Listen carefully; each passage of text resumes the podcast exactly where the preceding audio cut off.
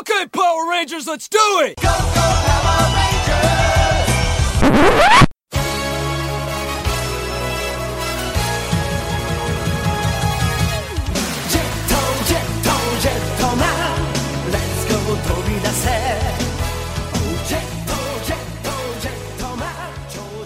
Welcome to the Super Sentai Brothers. This is episode 10 of The Jetman with the Golden Gun, the internet's best and only podcast dedicated to Chojin Sentai Jetman. Every week we watch an episode of the show and we share our thoughts with you, the listeners. My name is Matt J. With me as always is my co-host and brother Dave. Dave, how you doing today? I'm doing real well, man. You know, I was thinking about this because this is episode 10 of Jetman with the Golden Gun, right? Yes, it is. And I remember when we were at episode 10 of Live and Let Die Ranger, like we were so happy that we made it to 10 episodes that we, I think it was a star, right? We were like, It, we it did. absolutely was. we did 10 episodes, you guys. And now, And at the ye- a time, it felt like we later. had been doing it for all of our lives. Like after those ten episodes, right. Uh, so yeah, I'm doing really well.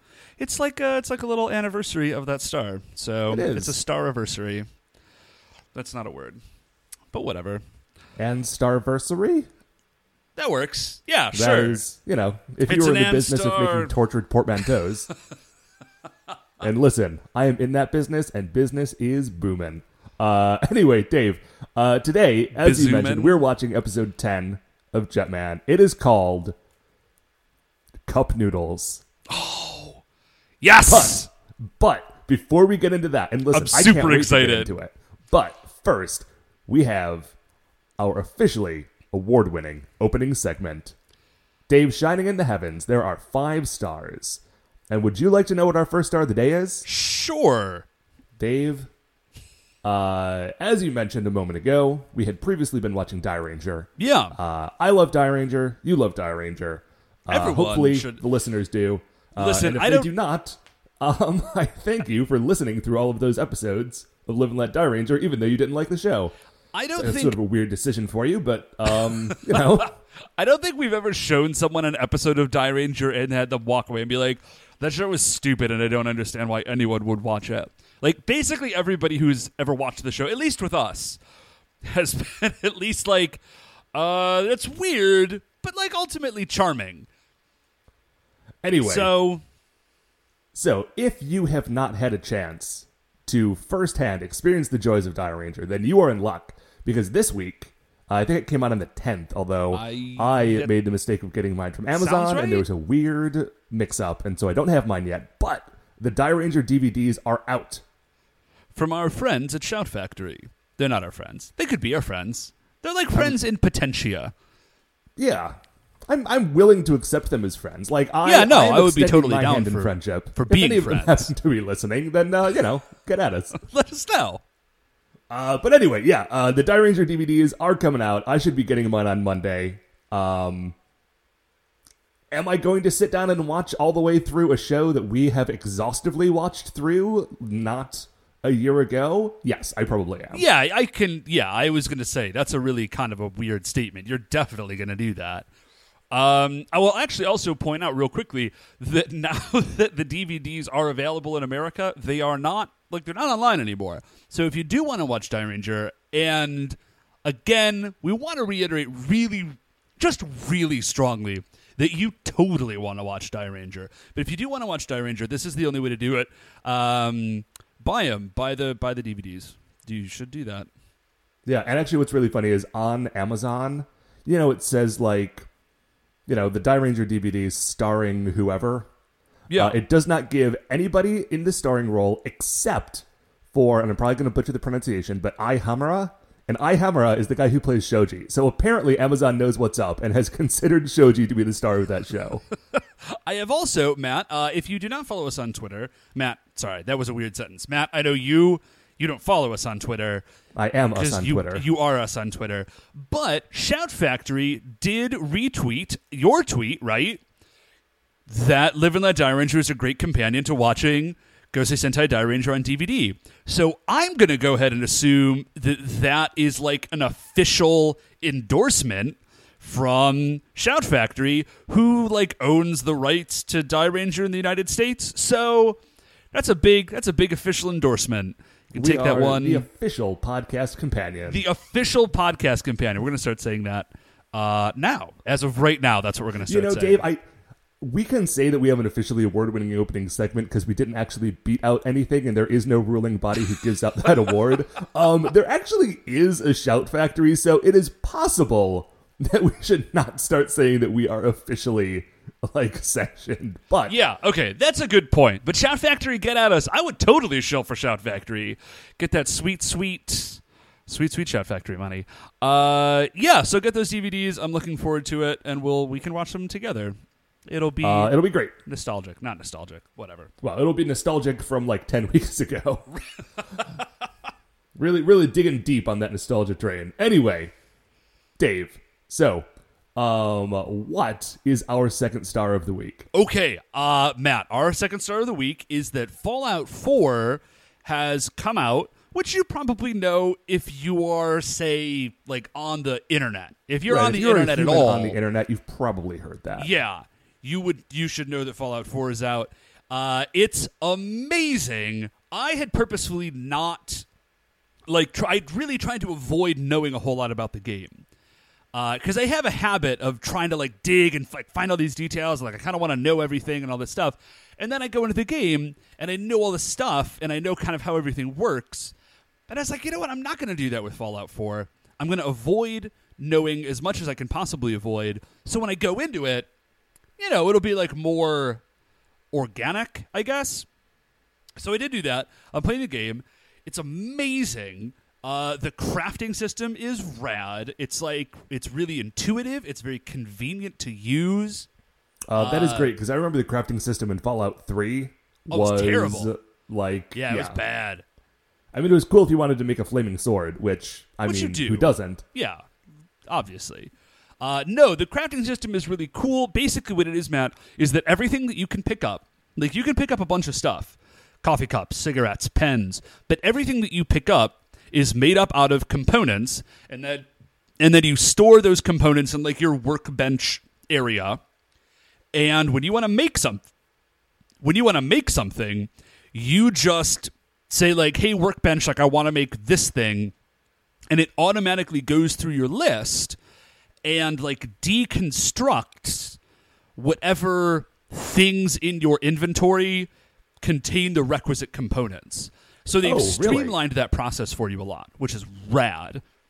Uh, you're building settlements. You're like attracting wasteland survivors to your settlement, like building walls and turrets to like keep raiders out and growing food. That's rad. Uh, that all sounds amazing. Yeah, it's incredible. You know, I was talking to, uh, I was playing it before we're, we started doing this, and I'm going to play it when we're done doing this. That I was talking to my wife, and she was saying, she had a really good point, that this seems like what Fable 3 was supposed to be, but wasn't. I feel like, there were a lot of things that Fable 3 tried to do but did not succeed. yeah. Uh, but it's a game. You're like forging alliances and building settlements and doing all sorts of stuff. But it's also like a really fun action adventure game. So and how is the soundtrack? it's amazing. It's re- it's it's really good.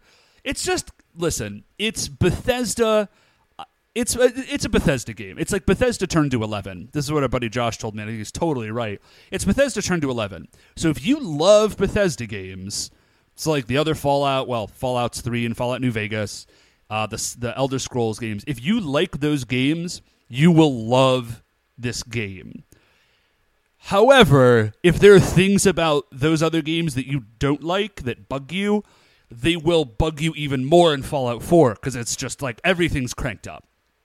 Gotcha. But yeah, I wish I had more to say about. it. I'm like eight hours into it. I'm like well, we don't want to say dudes. too much. You know, you don't want to spoil anything, but Yeah, yeah, I'm yeah. very excited for you. Yeah, so I'm playing Fallout 4. I actually haven't been playing, speaking of video games, I haven't been playing Super Mario Maker, which I talked about last week, because the day after we recorded last week, my cat, that remember that adorable kitten I told you about last week, Millie? Yeah, you were super excited about it. Yeah, I'm still super excited. She's super cute, uh, but she did through chew through the power cord of my my Wii U controller, so I had to order a new Oh, one. Yeah, it was like nine bucks, like whatever. But I did have to wait. But then by the time that arrived, Fallout 4 was here, and I was kind of glazed over. Right, right, Fallout totally 4. understandable. Hey, Yeah. Mario Maker will be waiting for you when you come back. Right. so, so I was in class. I was teaching a class, and uh, there was a little bit of downtime. And one of the kids said something about Fallout 4, and I was like, "Oh yeah, Fallout 4. I've been playing it for. I played it for like a few hours. It's really fun." And the kid, who's like 15 or something, looks at me with with like incredulity, maybe like he's very surprised, and he's like, "How do you have it before before we, he and his friends, have it?" And I looked at him, and now I was incredulous. I was like, "Di- "I'm a grown up. Like, I have a job. Like you are a 15. job, right? Like my wife went and drove in our car, which we own and can do because we're grown ups." And she just bought the game with money that we have from our grown up jobs. Like, why are. Like, I'm surprised that you're surprised. If you already had it, like, I would be like, oh, wow, nice, that's nice that your parents bought you that game, like, the week it came out. But why are you surprised that I have it? uh, they were like, "Wow, being a grown up is pretty great, isn't it?" And I was like, in my head, I was like, "Oh, teachable moment," and I said, "Yes, kids, it is pretty great to be a grown up. So study hard and get an education, and then you too can buy video Play games the Fallout the come day out." it comes out. So And really, what more can you aspire to? What more? Uh, listen, yeah. What more can you aspire to? Really, president of the United States? More like president of the wasteland. Nonsense. Uh, okay. so Matt, what is our uh, what is our fourth star? Sorry, I was just laughing because I was remembering the kid's face. Uh, it was it was great. Sorry, Matt. What is our third star of the week? Dave, our third star of the week is um. So you know, Spectre came out last week. Yeah, I Have was. you had a chance to see it yet? you know, I was gonna go see it last night, and then like we Beth and I we were like, oh, we're gonna go to dinner and then go see the movie, and then we we went to dinner and we just kind of were enjoying dinner and like hanging out so much that we decided to skip the movie. But I think we're gonna see it tomorrow, so don't say too much. Okay, much. well, I won't tell you. But I'm looking forward it, to it. except to say that you know how you were describing that Fallout 4 is like Bethesda turned to 11. Yeah, Like Spectre is like a capital J, capital B James Bond movie. It is Awesome. like it's got all the James Bond stuff in it. You know, no, that's fantastic. really liked it. Um, but the other thing that I've been doing is because Spectre came out, um, Hulu Plus just got a bunch of old Bond movies on. Oh, you know, those old movies kind of float between like Hulu, and then they'll be off Hulu, then they'll be on Netflix, and they'll be off Netflix. I know you kind of got to follow them around, of, and they're only ever on either of them for like a few months at a time. It's right? very frustrating. But Yeah. uh, so I have been taking advantage of it, and I have just been like mainlining old Roger Moore movies. Ooh, okay, you're right on. And okay, here's the thing about Roger Moore.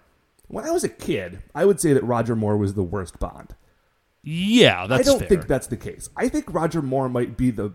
He's certainly not the most exciting Bond, but That's watching his true. movies is just so like pleasant.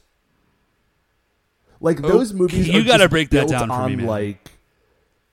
You know, like nice sets, beautiful establishing shots, like going from locale to locale as like oh, okay. like these pleasant avuncular spy romps. You know, All right, no, that like makes with sense. like full of like cheesy dad jokes and improbable gadgets. They're just like a very nice thing to just have on. Uh, so I've been watching like For Your Eyes Only and Moonraker and uh, Octopussy, all those, all the all the classics. so, dude, um, I just I don't know why I was like I wonder how old Go- when Goldeneye came out because I couldn't remember because we're talking about Bond movies. Goldeneye is twenty years old, dude. Is it really? Came out in 1995. Wow. Well, I guess that makes sense. I mean, that was, you know, it right, was a that was Brosnan's N64 first game. movie.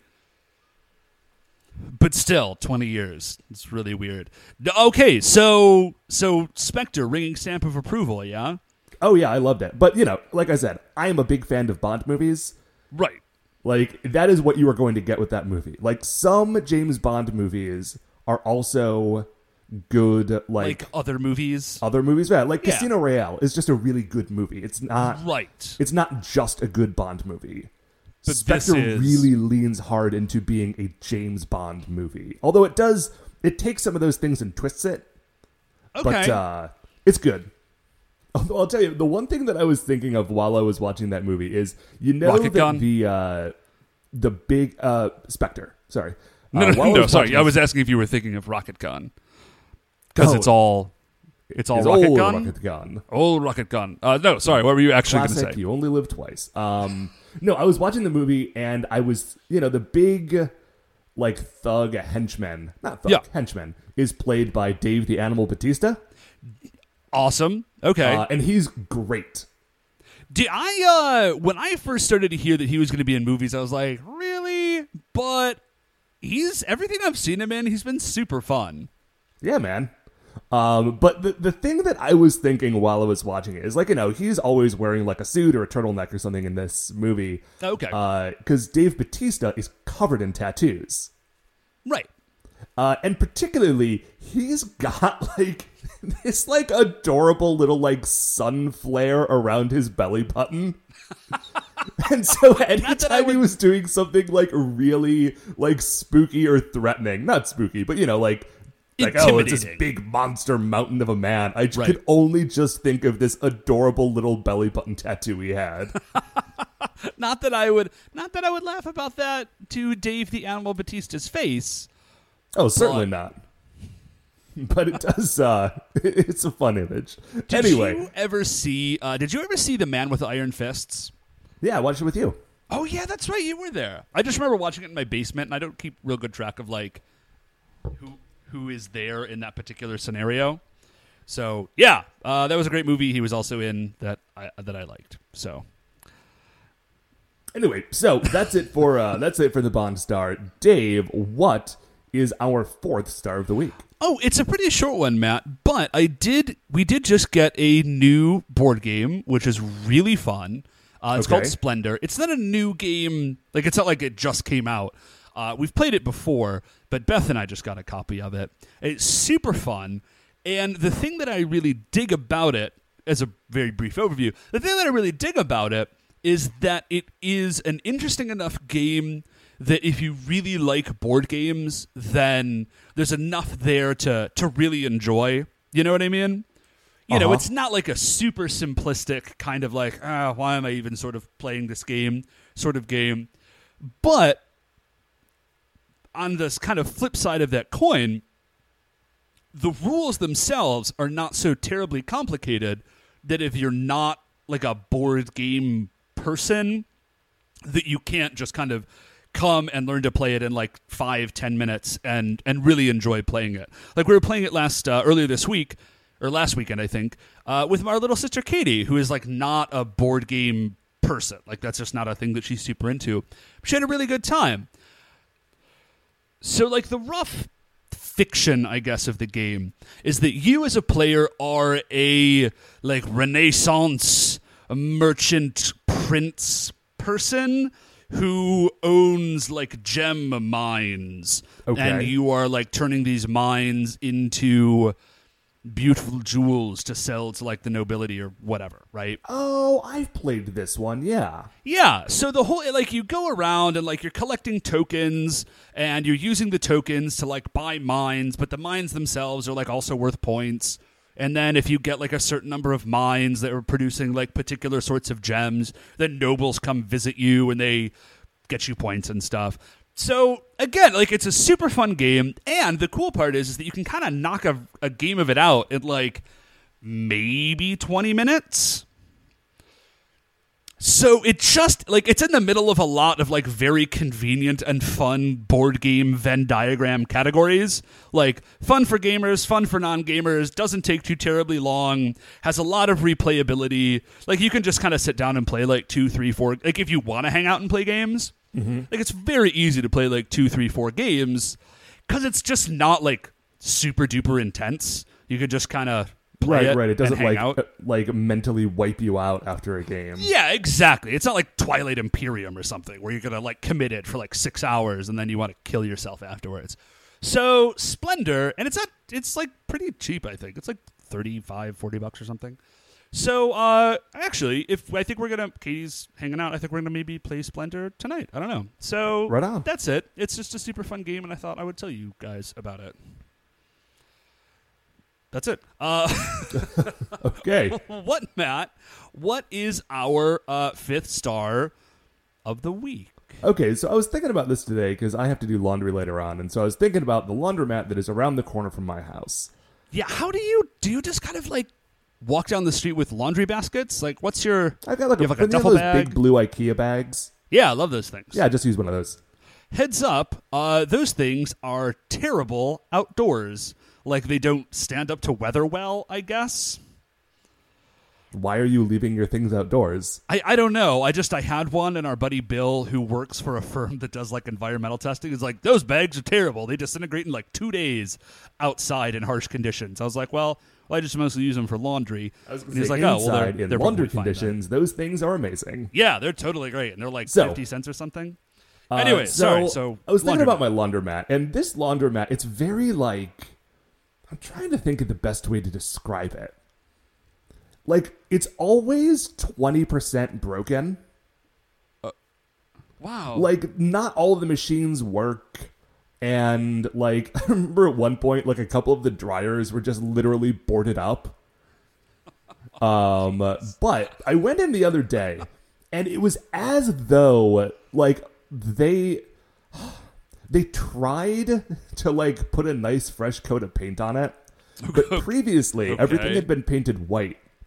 And when I went in, now it's painted this sort of like yellowy tan. It's like it is Oh, as though they realized, like, you know, what we really are is like an old, like, 70s and 80s laundromat. Let's just repaint it to look like it's period appropriate. It's Let's just color- really go hard in that paint. Right, like in that exact paint shade, yes. Um, it is as though. Terrible. It's, it's like they were choosing colors and they decided if someone were to spit tobacco on the wall, we wouldn't want it to be immediately noticeable. So Like, let's we want a color we want a sort of, like, blending shade. camouflage that. Oh, jeez.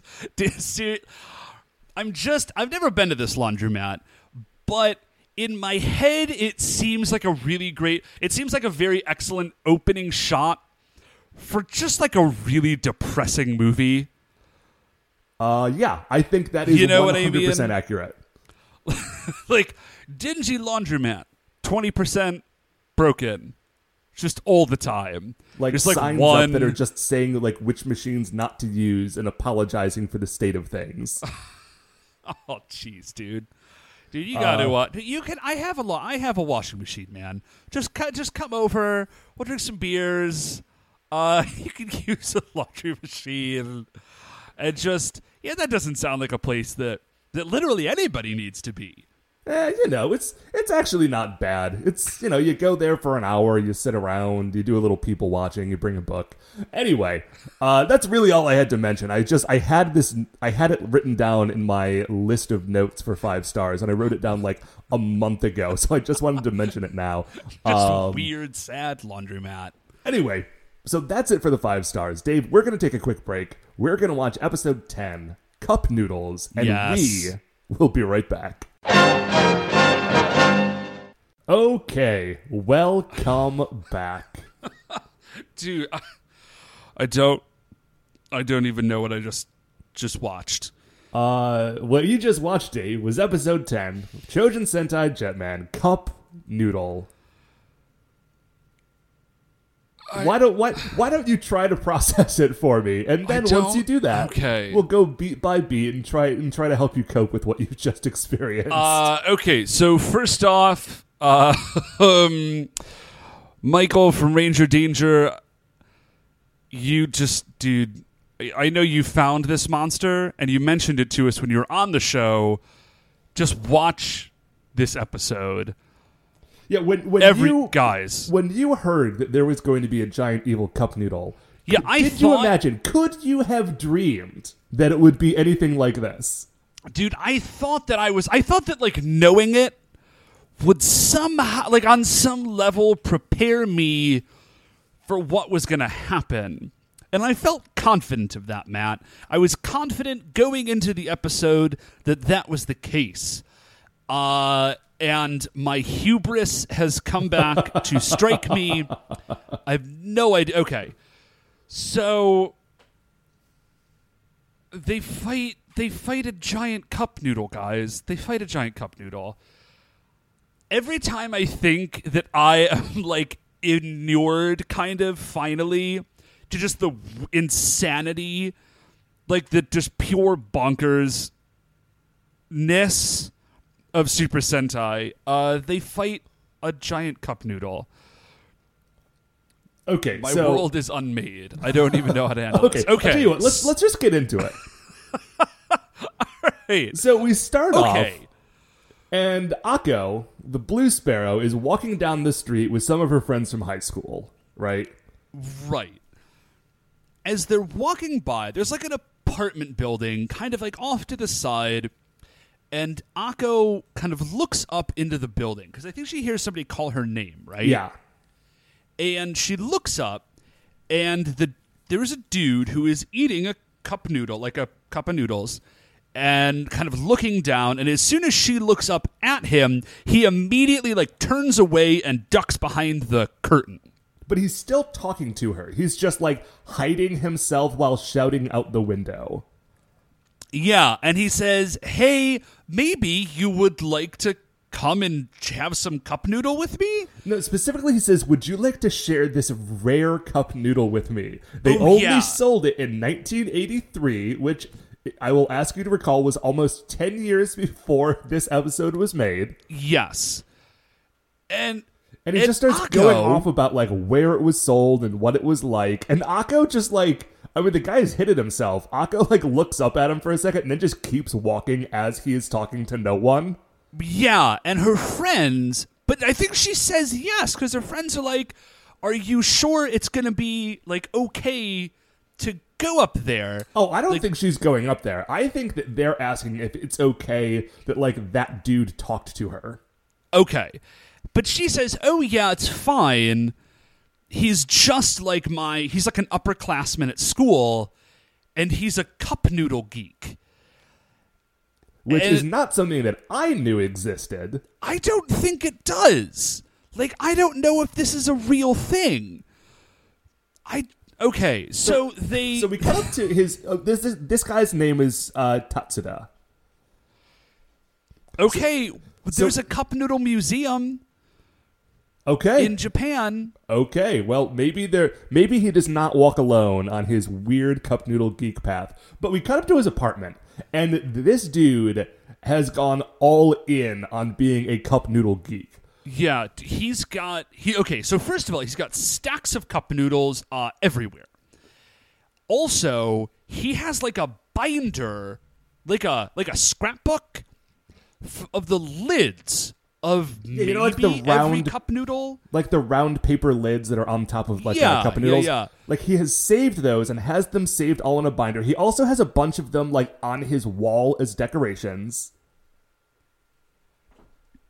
Like this guy is he's- unhealthily obsessed with cup noodles. He which is the invested. only which is the only reason why what happens next does not cause him to like jump screaming out of his window. so he's just- he's saying like maybe I don't know, maybe as he's leafing through his cup noodle scrapbook, he's saying maybe I come across as a little odd. Maybe that's yeah, he problem. does. He's got at least that level of like self awareness. Oh, oh, and by the way, uh, just to full on cement this dude's mega creeper status, uh, he does have a picture of Akko just in his room. Oh, framed on his mantle.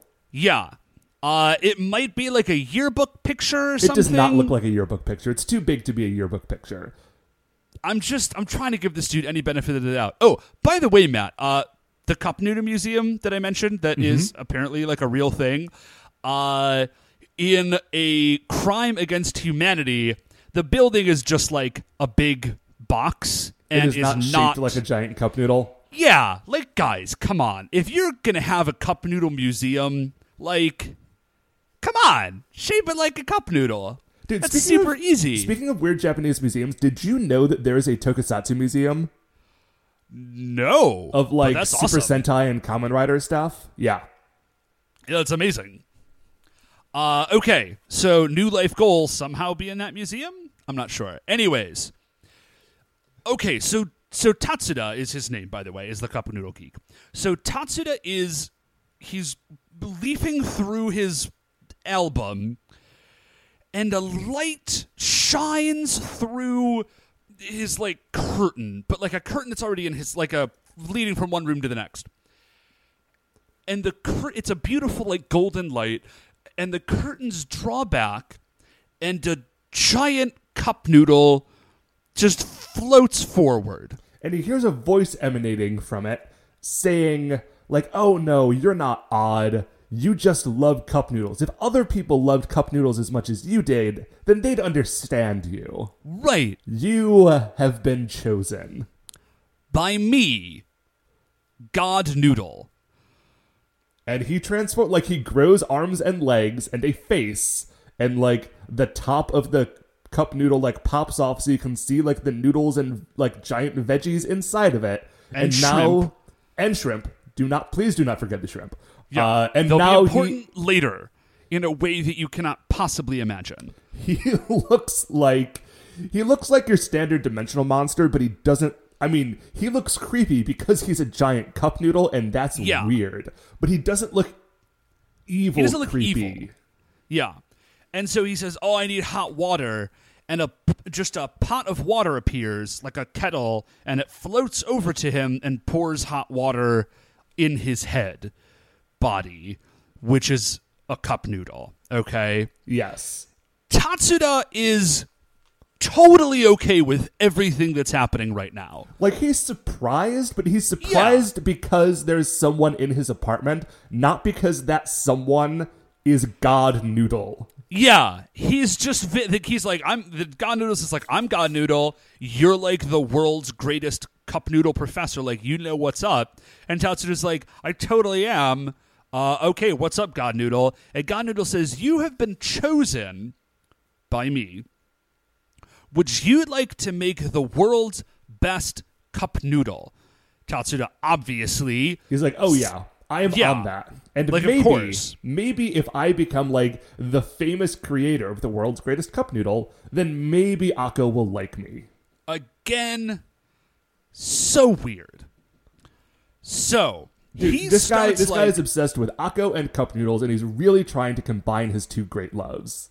uh yeah he's very successful actually. We'll we'll see in a minute. Okay so he starts and like i'm not sure if he's supposed to be blending up spices by themselves or if he is just like blending up different flavor packets from different cup noodles. But whatever he does, like he has laid out like this kind of like cup noodle laboratory with like Yeah. weights and measures and a bunch of different types of noodle that he's going through. and he's like mixing flavors and stuff he's like It's a montage. This is a montage, by the way. It lasts. yeah yeah this clearly takes a while like it's daytime. It's like right after school when it starts. We get a couple of shots of like daytime, a couple of shots of like the middle of the night, and then the next morning as the sun is rising. He has worked non-stop through the night to create the world's finest cup noodle. Yeah. Uh, this is, by the way, having the side effect of I could actually like really go, like I could be really into some ramen right now. like, I don't eat ramen have- a lot anymore. I have been thinking about nothing but getting a cup noodle since this episode has stopped. Dude, seriously, I don't. Okay, listen, we grew up eating a lot of ramen because like mom didn't realize how terrible they were for you when she was buying them, and then she looked at the nutritional information and like immediately stopped purchasing ramen.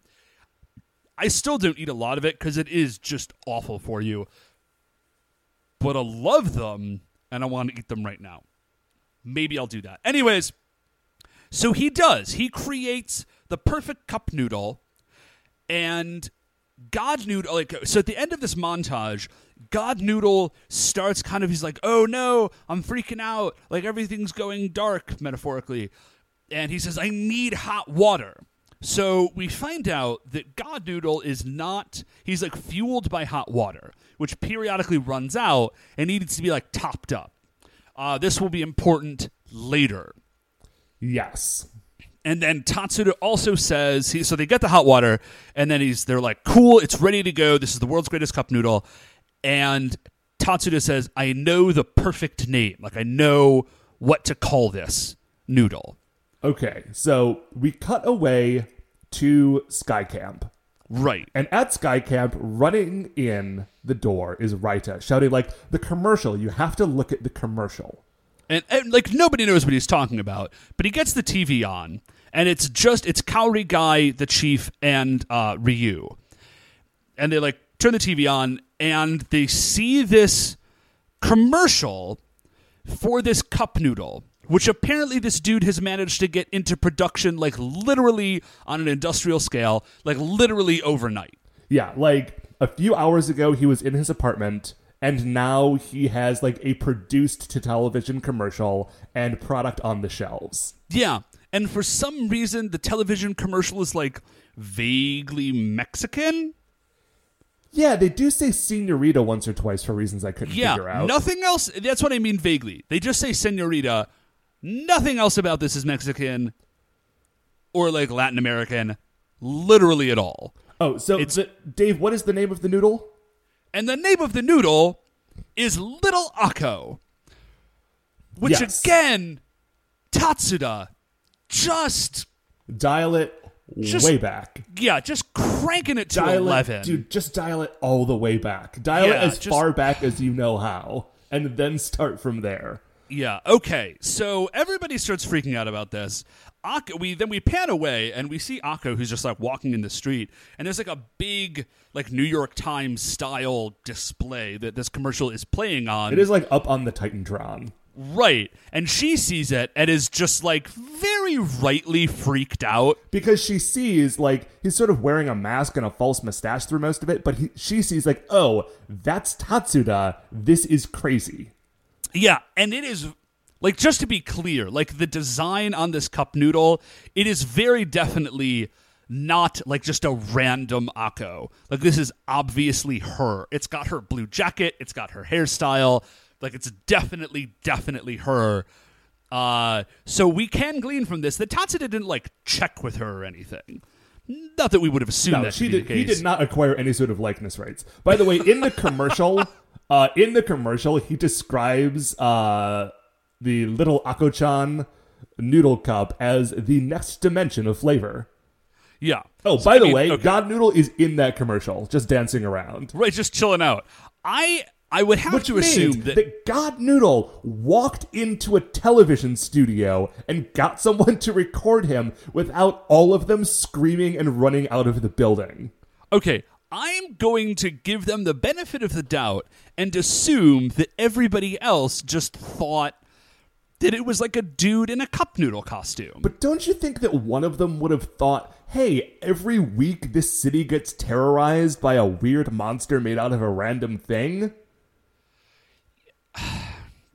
yeah.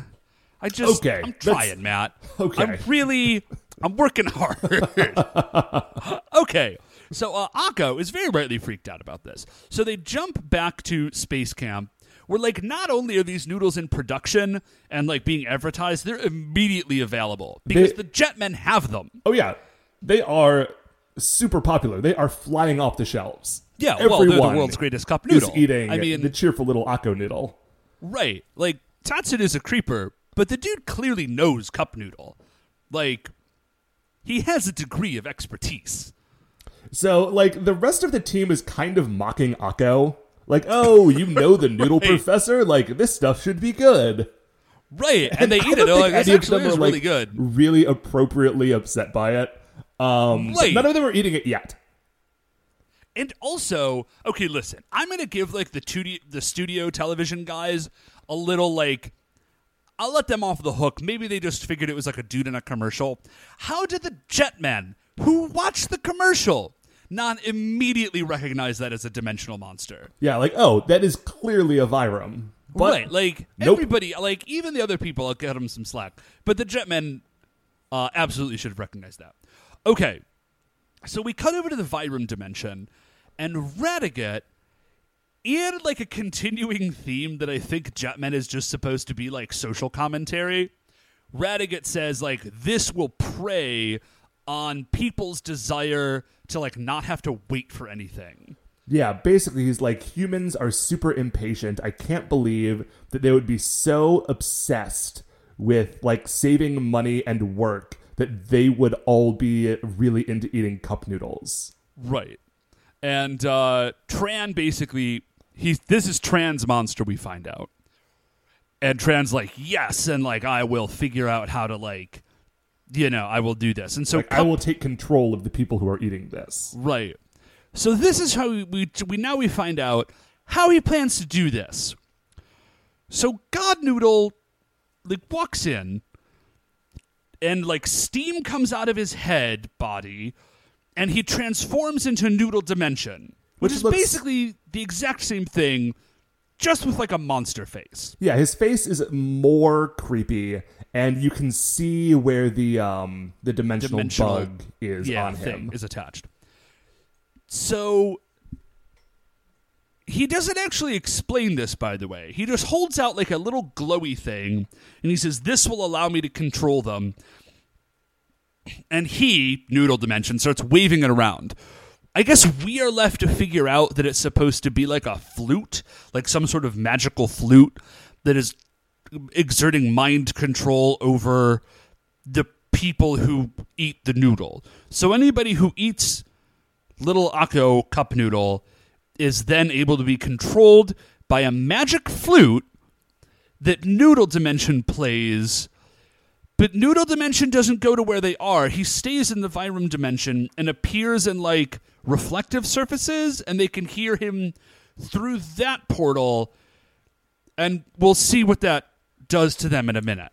I, I think okay. Here's my thought on that flute that I did not actually look up uh, before we started recording. Do you remember the tofu monster from Dairanger? Yeah. And how in that episode they all had like a special little flute trumpet for selling tofu?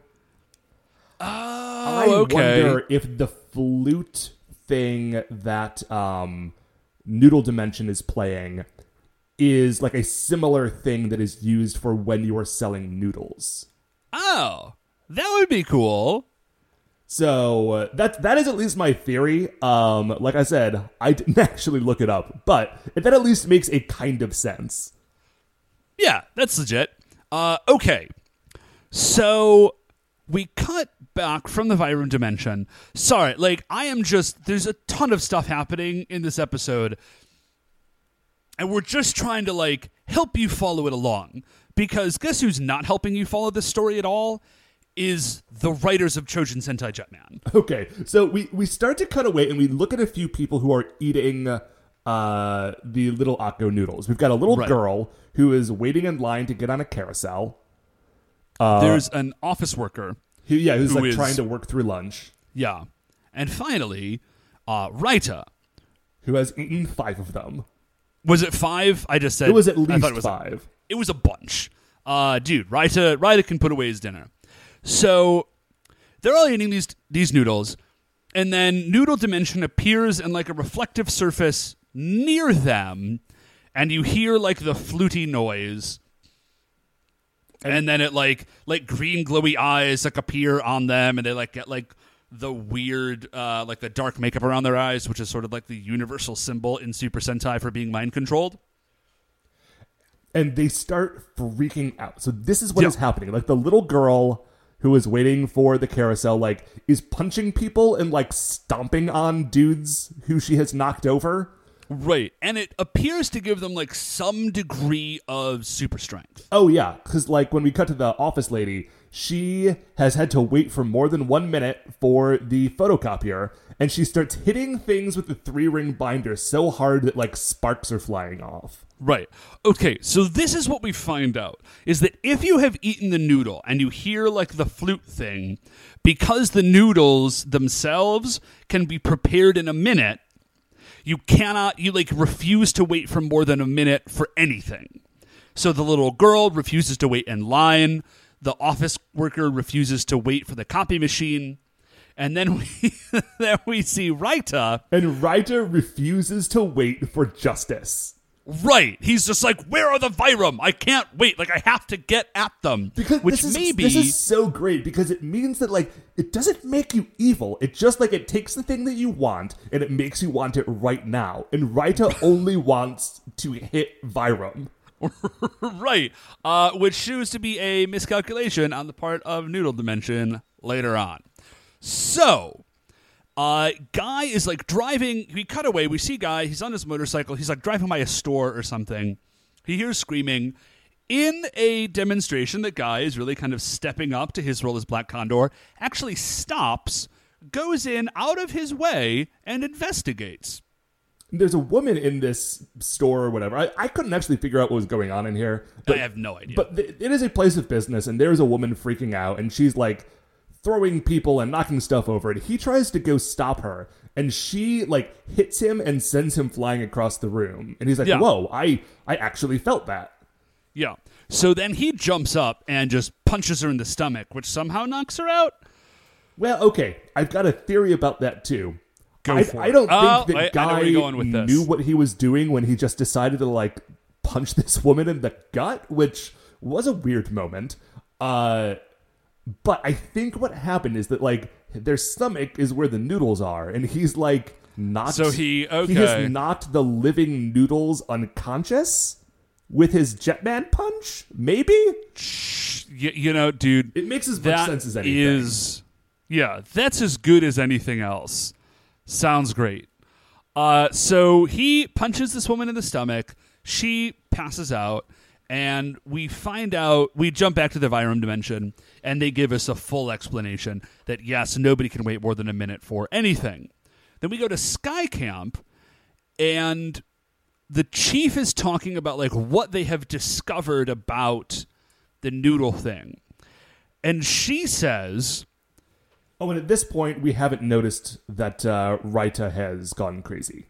"Oh yeah, yeah, yeah. Sorry, that's it. We're That about, about to to find that out." But, anyways, so she says that in all of the people, that the a noodle organism is in their stomachs, and that the noodles are alive. Which It's is like a like soup's creepy. parasite or something. It's really gross. Like it's kind of horrifying. Uh, it's at this point that Raita jumps up and he's got the eye makeup on. He's like, he can't wait to fight the Vyram. And uh, everyone's trying to get him to calm down, but they seem to have forgotten that Raita is the strongest, like by far the strongest of all of them. Raita is And strongest one there is. It's just just literally like throwing them around. And, like, like- all five of them together cannot keep Raita down. And the only thing that stops him is that he tries to run out of the room, but like doesn't have time to look for a door and just runs into the wall and knocks himself out cold. incredible.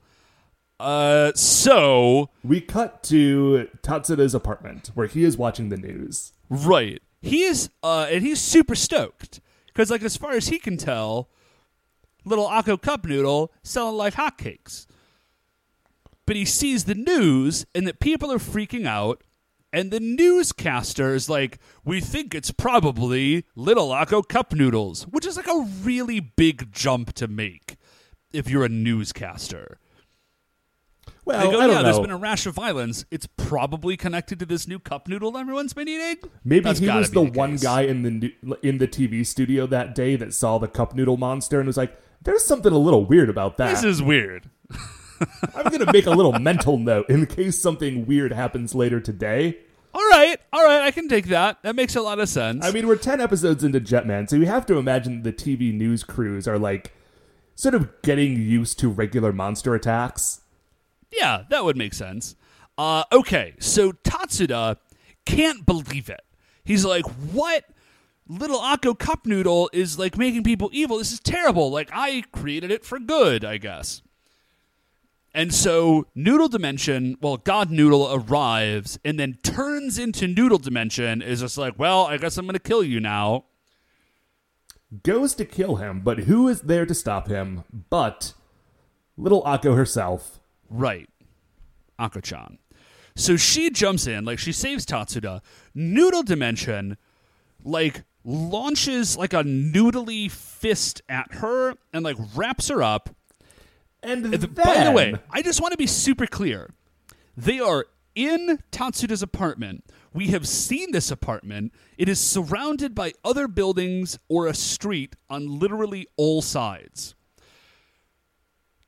Noodle Dimension grabs Akko, like yanks her forward and over, and then when she lands, it's in a park surrounded by not buildings, but nothing. Surrounded by nothing. like trees just in a and, a, park. and like a little bit of like playground equipment, and that is like I we see this from all I angles. do not know. Okay, I so we got two options here, Dave. Either Noodle Dimension has teleported them to a park, They could teleport. That would make sense. or he has grabbed her with his noodles and thrown her like out the window and across town, and she landed in a park. Those are the only two options. I just, yeah. And neither of them are explored, explained, or frankly make any sense. Yeah, okay. Yeah, they don't bother. But they couldn't have gone that far because this. Tatsuda is there too. Oh yeah, I don't know why Tatsuda is there, but he is. Okay, so uh, Noodle Dimension, they're in the park, and Noodle Dimension starts launching his noodle ingredients out of the top of his head at Akko. So remember we said the shrimp was going to be important? Here it comes. It's an exploding shrimp that he can shoot from his open head noodle cup body. No, I think. Let me uh, let me take a moment and I, I think correct you here. The exploding things he's shooting are either the peas or possibly tiny cup noodles that he has as like grenades. Oh no, you're right. The they are. They're tiny cup noodles. He calls them cup noodle bombs. The shrimp is like a giant boomerang that Akko has to That's jump kick out of the sky. Okay. So he is like launching either tiny cup noodles or noodle ingredients at Akko. Uh, he shoots what can only be described as energy noodles out of his head at Akko. That is a thing which, that he does. Wrap around her and then solidify. So she's tied up in noodles. And then he starts to like lose power. Noodle dimension does. Then Tatsuda, who is just standing there, has this flashback memory of I guess just the night before. Yeah. And he remembers, oh, like he needs water. So Yeah. the the kettle appears out of nowhere and starts floating over to Noodle Dimension, and Tatsuda like flying tackles it out of the sky, and now we go into like a Benny Hill style like game of keep away where Tatsuda is running away with this like hot kettle and trying not to burn himself and also not get killed by a giant evil cup noodle monster. Yeah. He's like He sliding down the slides. Like and, yeah, like, seriously. running around. He's the on the swings for a second. Yeah. And so he he's amazing. Yeah. So he's like running around and he tries to dump out all the water, but Noodle Dimension eventually does like catch up with him and and gets his hot water and is like invigorated. But by now, oh, and then he goes to like kill Tatsuda, but by now Akko has gotten free and she jumps and saves Tatsuda and and like cross changes. And then the other jetmen arrive. No, no, okay. She hasn't. Oh no, no, no, that's yet. right.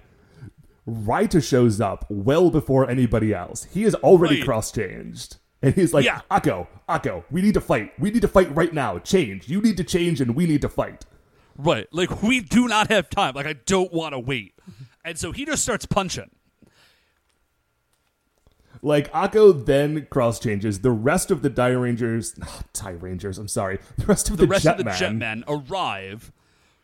And Raita And- is like, yeah. what, where were you? What were you waiting for? Like, let's do this thing.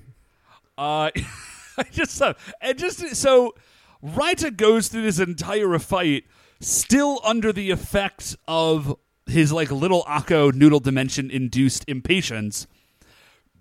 Uh noodle dimension is like, I didn't want a guy like you to eat this. And Raita Yeah, Raita responds, Says- Did you write this down? Because I did. uh, no, go ahead. I mean, I did, but go for Uh, it. he just says, I can eat whatever I want, whenever I want.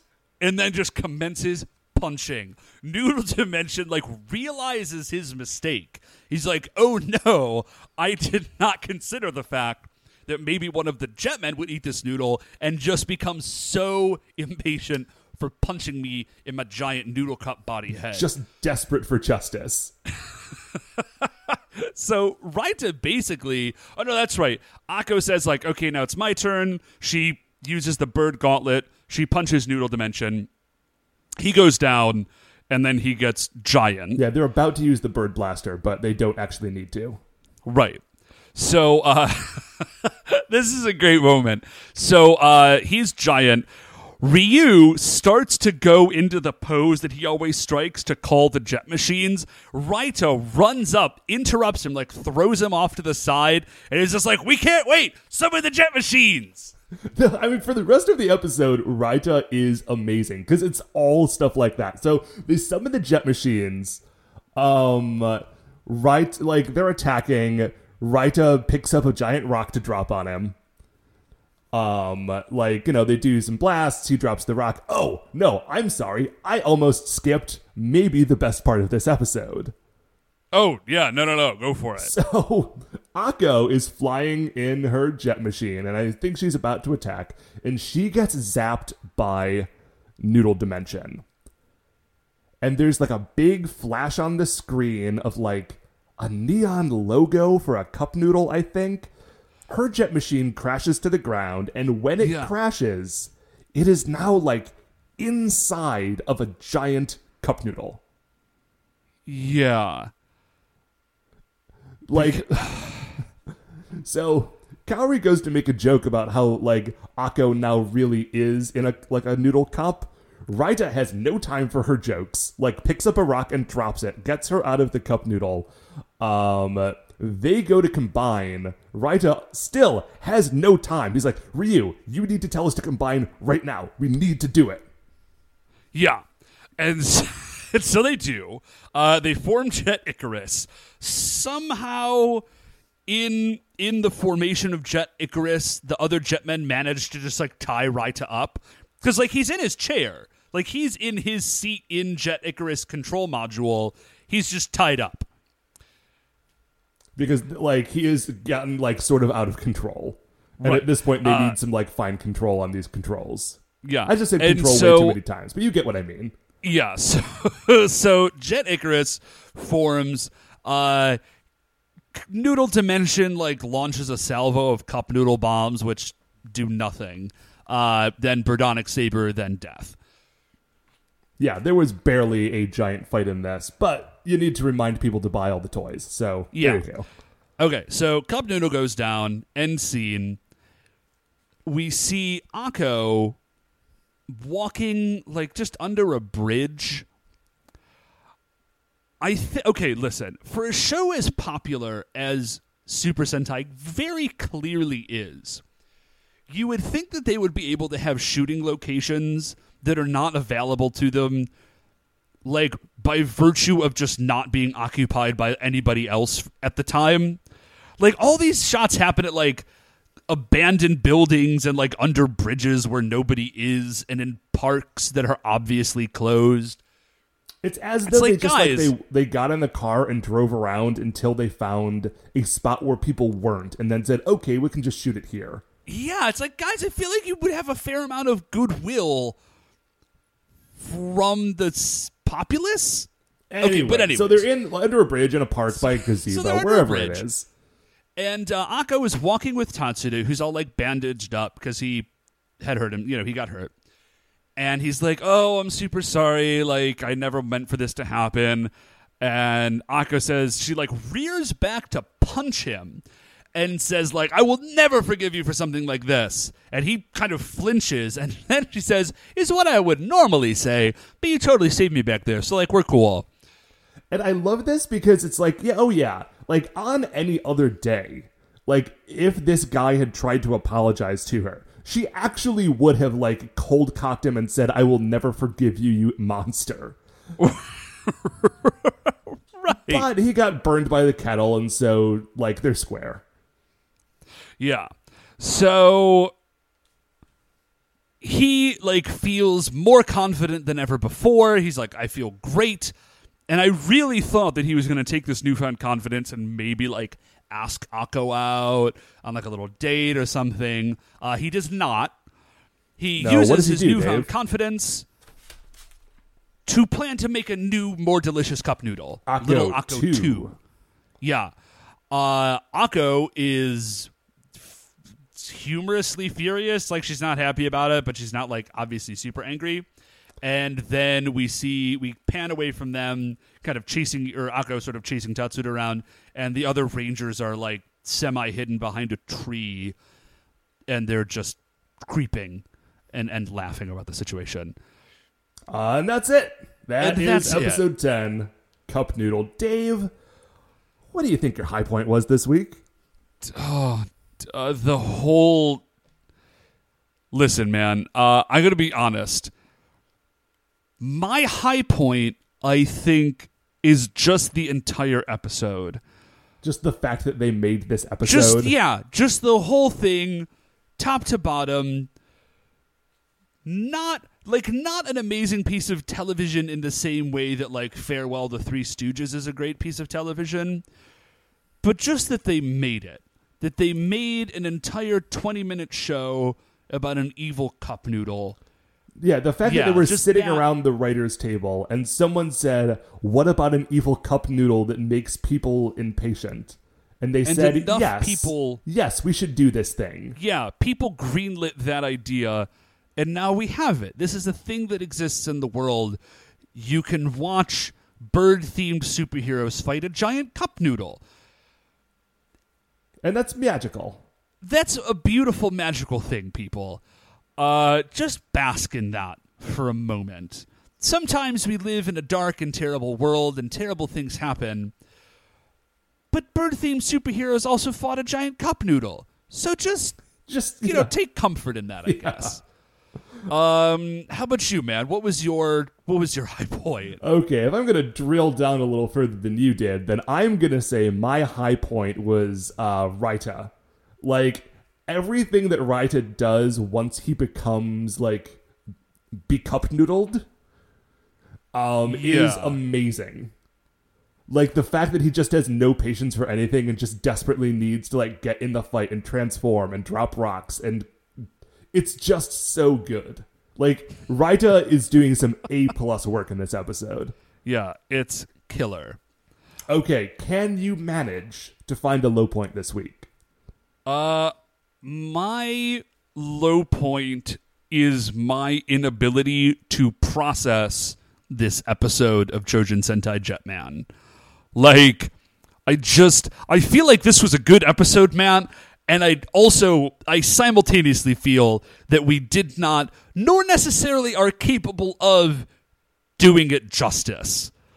I feel Uh, like we yeah, do a good job here on this human show, Dave. I'm- frailty I'm, I'm is my generally low point. Yeah, I'm generally proud of the work we do here. I and we tried real hard on this one. I feel like you just need to watch this one. Yeah. Yeah, just watch it. Uh, how about you, man? Low point? Um, man, I guess I'm gonna say my low point is the fact that somebody should have noticed that like Cup Noodle Monster was a Vyram. Like somebody should have seen it. Yeah. there were so very many opportunities for just anyone to say, "Wait a second, this looks familiar." I remember some giant like traffic light monster last week like destroying the city. Are you are you really a god or are you a Vyram creature? Like somebody should have at least mentioned it. Yeah, thought about it a little bit. Anyway, but that's all I can really come up with. All right, man. Uh, uh, I we I gotta tap out. Yeah, okay. I'm done. That, I'm out. That is to do it for another episode of The Jetman with a Golden Gun. Before we finish up here, I'd like to remind you all you can email the show at Super Sentai Brothers at gmail.com. If you want to get any updates on future episodes or get in touch with us on Twitter, we are at Super Sentai Bros. If you like the show, and I hope that you do, please remember, shining in the iTunes review section, there are five stars. Rate, review, and subscribe. That's what's going to help new people find the show. And Listen, you just We want that. You just heard about a Cup Noodle Monster. You want other people to find this show, don't you? Uh, anyway, the Super Sentai Brothers are a production of Retrograde Orbit Radio. We are the Super Sentai Brothers. I'm Matt, I'm Dave. and we will see you next week.